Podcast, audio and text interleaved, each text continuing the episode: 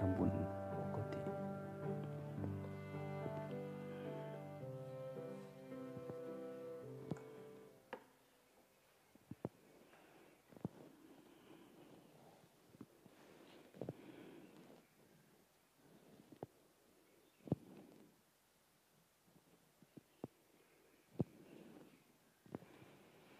พอดีพวกเราทั้งหลายมีโอกาสได้มาประชุมนะพร้อมเพรียงกัน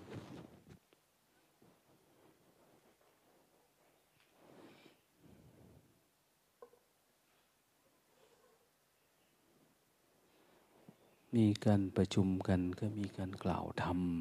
นะ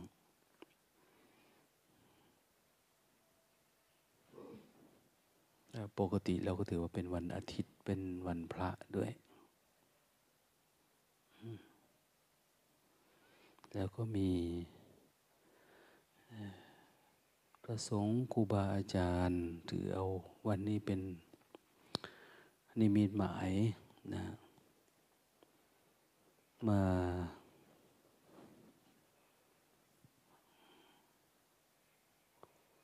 แสดงมุทิตาสักการะ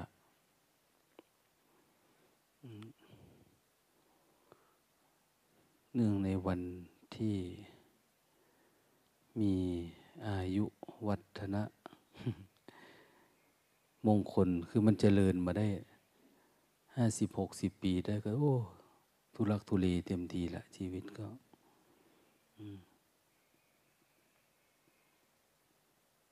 แต่ปีนี้สุขภาพดีมากนะปีนี้จะมีก็คือปัญหาก็คือแก่ตามวัยตามอะไรแต่ก็ไม่ท้อถอยนะตราบใดมี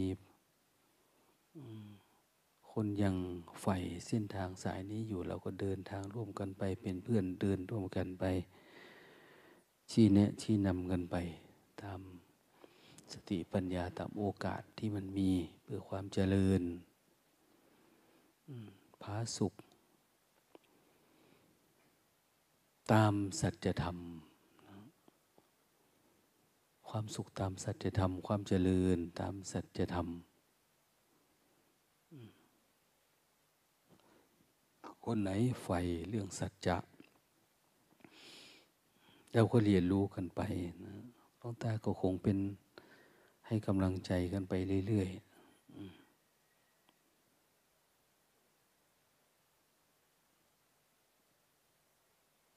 ๆไม่นึกว่าจะมีเพื่อน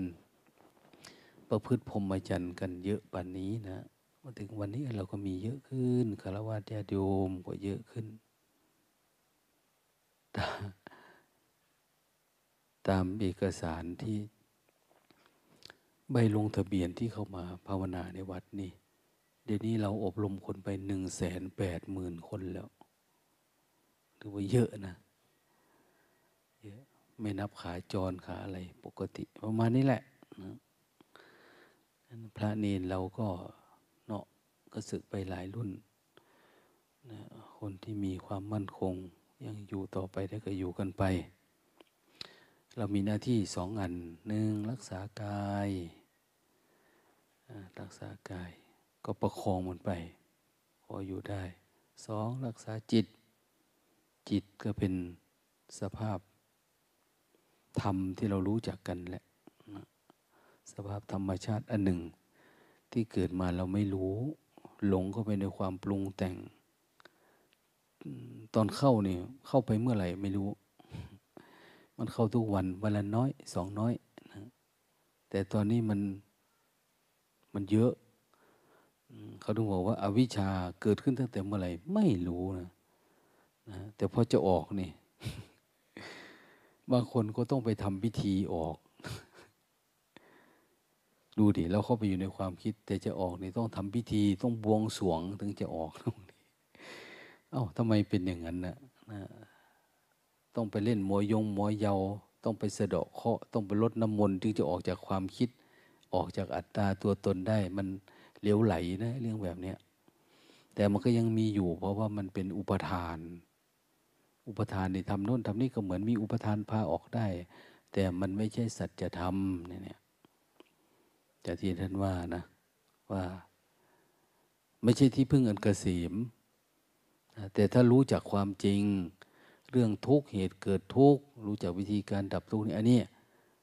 ที่พึ่งอันเกษมนี่แหละที่พึ่งอันสูงสุดอาศัยสารณะนี่แล้วพ้นจากทุกข์ทั้งปวงได้เราทั้งหลายนะมีความชื่นชมสมนัสว่าได้เกิดมาเป็นมนุษย์มีโอกาสได้ปฏิบัติธรรมได้เรียนรู้การปฏิบัติโดยเฉพาะในวิธีการเจริญสติ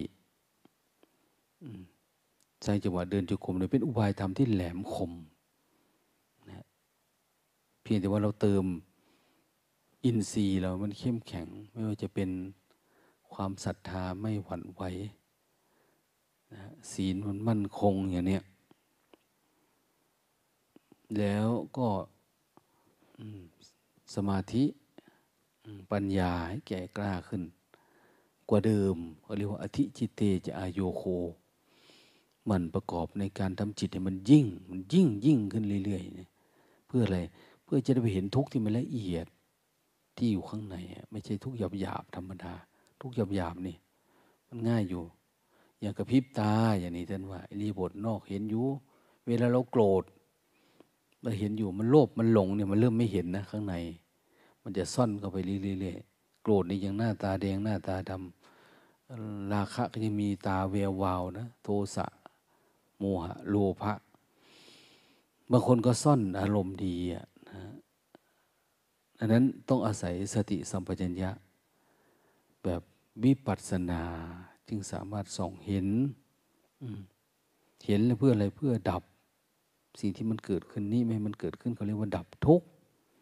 ทุกข์มันก็อยู่หลายระดับอย่างที่ว่านั่นแหละเราก็ต้องมีสติแบบหลายระดับเหมือนขึ้นเนินขึ้นรถธรรมดาขึ้นได้ไม่รถเข็นโอ้ยากแต่ถ้าเป็นรถที่เขามีเกียร์1 2 3 4 5อย่างนี้ว่าเขาเปลี่ยนได้